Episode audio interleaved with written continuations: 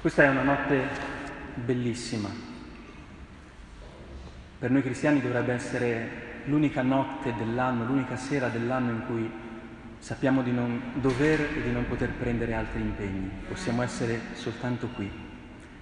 Perché questa, è, questa notte è diversa da tutte le altre notti, è la notte della nostra salvezza. Abbiamo trattenuto il fiato per 40 giorni e in questa notte noi cristiani ricominciamo a gridare la gioia della risurrezione, a cantare alleluia. Cristo è risorto. Siamo custodi di un grande segreto, di un segreto che il mondo attende, che il mondo ha bisogno di conoscere. Ed è una notte, come vedete, siamo in tanti ed è molto bello che possiamo tornare a celebrare vicini e con la Chiesa gremita. Eppure non è la, la, la messa in cui noi frati facciamo il tutto esaurito, eh? ci sono un po' di posti liberi nel coro non è certo come la messa di Natale. E questo vuol dire qualcosa, che noi siamo, abbiamo una responsabilità di aver scoperto in questo tempo di rinascita forse per la Chiesa, che da qui ha tutto origine, che da questa notte, dal mistero di Cristo, morto e risorto, è ricominciata la speranza per il mondo. Allora siamo qui questa sera a celebrare la nostra gioia, ma anche a raccogliere la responsabilità di essere qui a nome di tanti altri che ancora non hanno conosciuto il mistero e il segreto di questa notte. Abbiamo ascoltato una lunga liturgia, la storia del mondo dal punto di vista di Dio, della sua parola, del suo pensiero. Lo riassumo in un minuto, spero. Abbiamo ascoltato che Dio crea tutta la vita e poi si riposa. Perché? Per godersi lo spettacolo lo spettacolo di quello che lui ha posto in essere. Ma non è uno spettatore passivo, ci mette alla prova, come ha fatto con Abramo.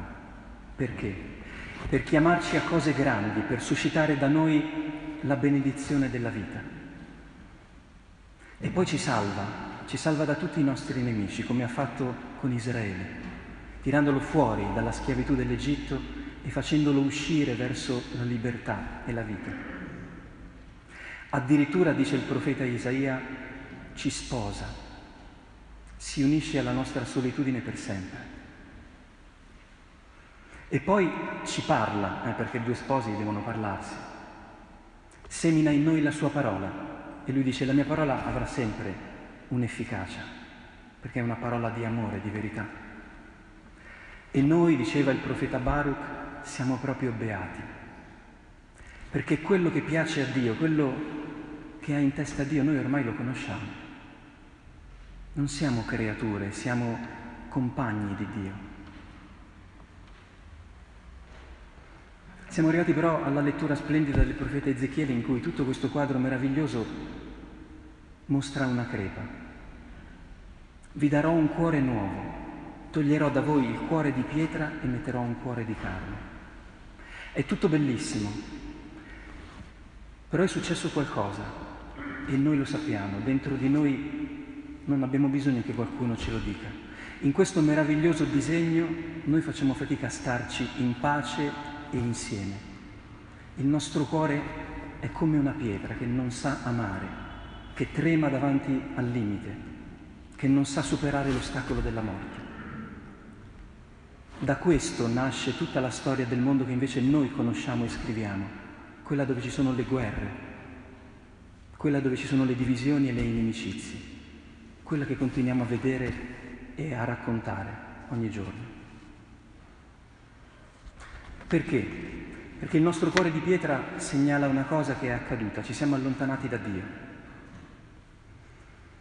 E allora ci troviamo tutti a vivere in questa situazione. Sembra che siamo vivi, ma siamo morti. Sembra che siamo noi i viventi, ma in realtà c'è c'è la morte dentro di noi, siamo morenti.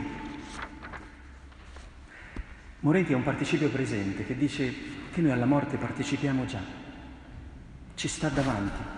E non è soltanto la morte biologica, è anche la fine di tutte le cose belle che tentiamo di, di costruire, di tenere in vita, che poi un giorno finiscono. Sembriamo vivi, ma siamo morenti. Noi non sappiamo perché è successa la pandemia, perché ci sono ancora le guerre, ma ascoltiamo quello che tutto questo ci dice, che in questo mondo tutto è molto precario, Tutto finisce, anche le cose più sacre, più belle. Siamo morenti. Cosa ha fatto Dio davanti a questa umanità che gli è sfuggita di mano ma non, è, non si è allontanata dal suo amore? Ha mandato suo figlio. Lo abbiamo ascoltato da Paolo. Cristo è venuto. Cristo è venuto, si è sdraiato nella nostra morte, si è fatto come noi e poi si è alzato. E ci ha lasciato questa grande speranza. Perché noi, immobilizzati in questo inferno da cui non riusciamo più a muoverci, abbiamo visto vedere il cielo scendere sulla terra e poi allontanarsi da noi. E come dice Paolo, questa intimità con Cristo che Lui ha voluto vivere con noi diventa per noi la possibilità di camminare in una vita nuova. Noi siamo ormai uniti con Lui, siamo stati morti, sepolti con Lui e quindi possiamo anche risorgere con Lui. Questo è quello che ha fatto Dio, così ci ha salvato Dio. Ha mandato suo figlio, l'ha fatto sdraiare nel nostro sepolcro, ma poi si è rialzato. E noi vedendolo uscire dal sepolcro abbiamo cominciato a cantare alleluia. Abbiamo cominciato a sperare che in questo mondo noi nasciamo non per rimanerci, ma per andare al Padre. Questo è, è, stato il nostro battesimo. Il giorno di Pasqua è il giorno in cui dobbiamo spolverare il nostro battesimo. Sono tanti anni che tra noi e Cristo non c'è nessuna distanza. Siamo una cosa sola, siamo un corpo solo con Lui. E quello che Lui ha vissuto lo possiamo vivere anche noi. Però c'è un problema, le donne. No, non che le donne siano, mi hanno già guardato male, eh, le donne. Le donne lo rivelano il problema. Le donne sono le più intuitive, vanno al sepolcro e prime tra tutti scoprono qual è la nostra difficoltà a vivere la vita di Cristo, a, vi- a camminare in una vita nuova. Si sentono fare questa domanda, perché cercate tra i morti colui che è vivo? L'abbiamo ascoltata tante, tante volte questa domanda, io provo a farvela risuonare in un modo diverso. L'angelo dice alle donne, ricordatevi come aveva parlato, che il Cristo doveva soffrire, morire, essere sepolto e poi risorgere. Cioè la morte era un passaggio in un processo molto più lungo. Ve lo ricordate? Che la morte è un momento, non è il capolinea. Ecco, il modo con cui tento di far risuonare questa domanda è questo. Immaginatevi che in questi giorni di Pasqua no, a casa cucinate una bella torta insieme, eh, con vostro marito, moglie, figli. Fate tutti i processi, no? Impastate gli ingredienti, poi la mettete nel forno. E sapete che nel forno l'impasto ci sta poche ore, poi deve uscire. Poi la torta si trova o sulla tavola o nel frigorifero. Poi immaginatevi se la persona che ha cucinato con voi questa torta, no? Molte ore dopo che l'avete infornata, lo trovate lì che cerca di aprire il forno. E voi gli dite, ma perché cerchi nel forno quello che nel forno ci può stare soltanto qualche ora, qualche minuto? È un'immagine molto bizzarra. Proviamo a pensare però che noi tante volte facciamo proprio così. Perché cerchiamo tra i morti quello che tra i morti non c'è più? Perché non riusciamo a voltare pagina nella vita?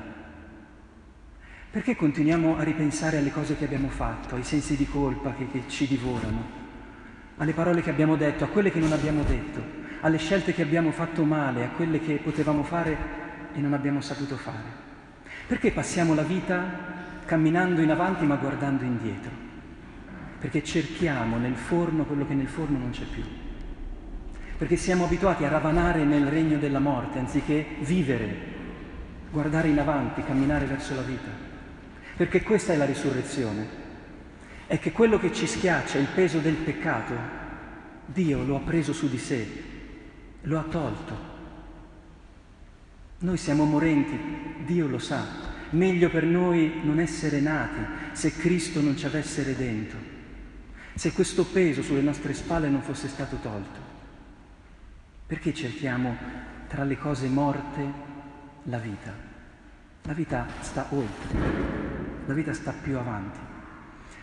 Ecco, le donne si dimenticano quello che Gesù gli ha detto, come noi ci dimentichiamo quello che nel battesimo ci è stato annunciato, che la Pasqua è un processo, di cui la morte non è l'ultimo atto, anzi è il penultimo.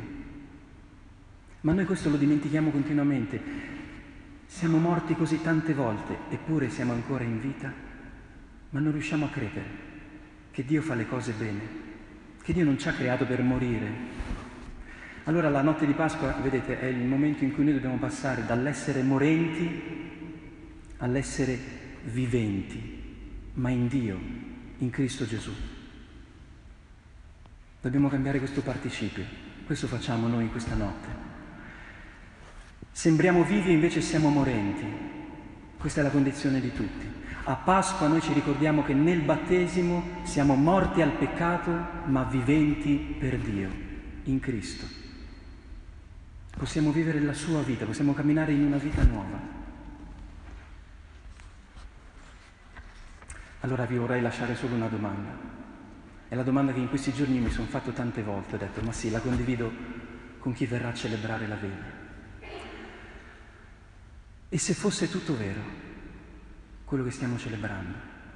Se questi canti, se questi fiori, se queste luci, se queste parole non fossero soltanto un canto di nostalgia, un simbolo, ma se quello che stiamo dicendo e celebrando, Cristo risorto dai morti, fosse la verità, ma domani non sarebbe un giorno da temere, sarebbe un giorno da desiderare. Se fosse tutto vero che i nostri morti, i nostri cari che sono morti non sono nel cimitero dove giustamente li andiamo a trovare e a pregare per loro, ma fossero qui, qui sopra l'altare, dove noi chiediamo allo Spirito di scendere, di aprire il cielo, di donarci Cristo. Se fosse tutto vero, se Dio ha veramente rotolato quella pietra, ha fatto risorgere suo figlio, e noi non dovessimo più preoccuparci di risolvere quel problema che ha risolto Dio, noi dovessimo soltanto vivere, camminare in una vita nuova. Non sarebbe la gioia, la felicità più grande della nostra vita? Che tutto quello che stiamo cercando di dire è vero, è la realtà, è il destino di tutti. Allora io vorrei proporvi un gesto tornando a casa, perché è accaduto duemila anni fa una cosa straordinaria e noi ne siamo testimoni. Il mondo non è in fuoco da qualche anno, da sempre. Ma noi cristiani abbiamo ricevuto questo testimone, l'annuncio del Cristo risorto. Ecco, allora, andando a casa vi invito a fare questo invito, questo gesto. Alzate lo sguardo verso il cielo, per fortuna oggi c'è il cielo libero dalle nuvole. E provate a tenervi per mano, ad ascoltare un attimo quelle paure che restano no, nella nostra vita, ciascuno ha le proprie. E scambiatevi l'augurio di Pasqua.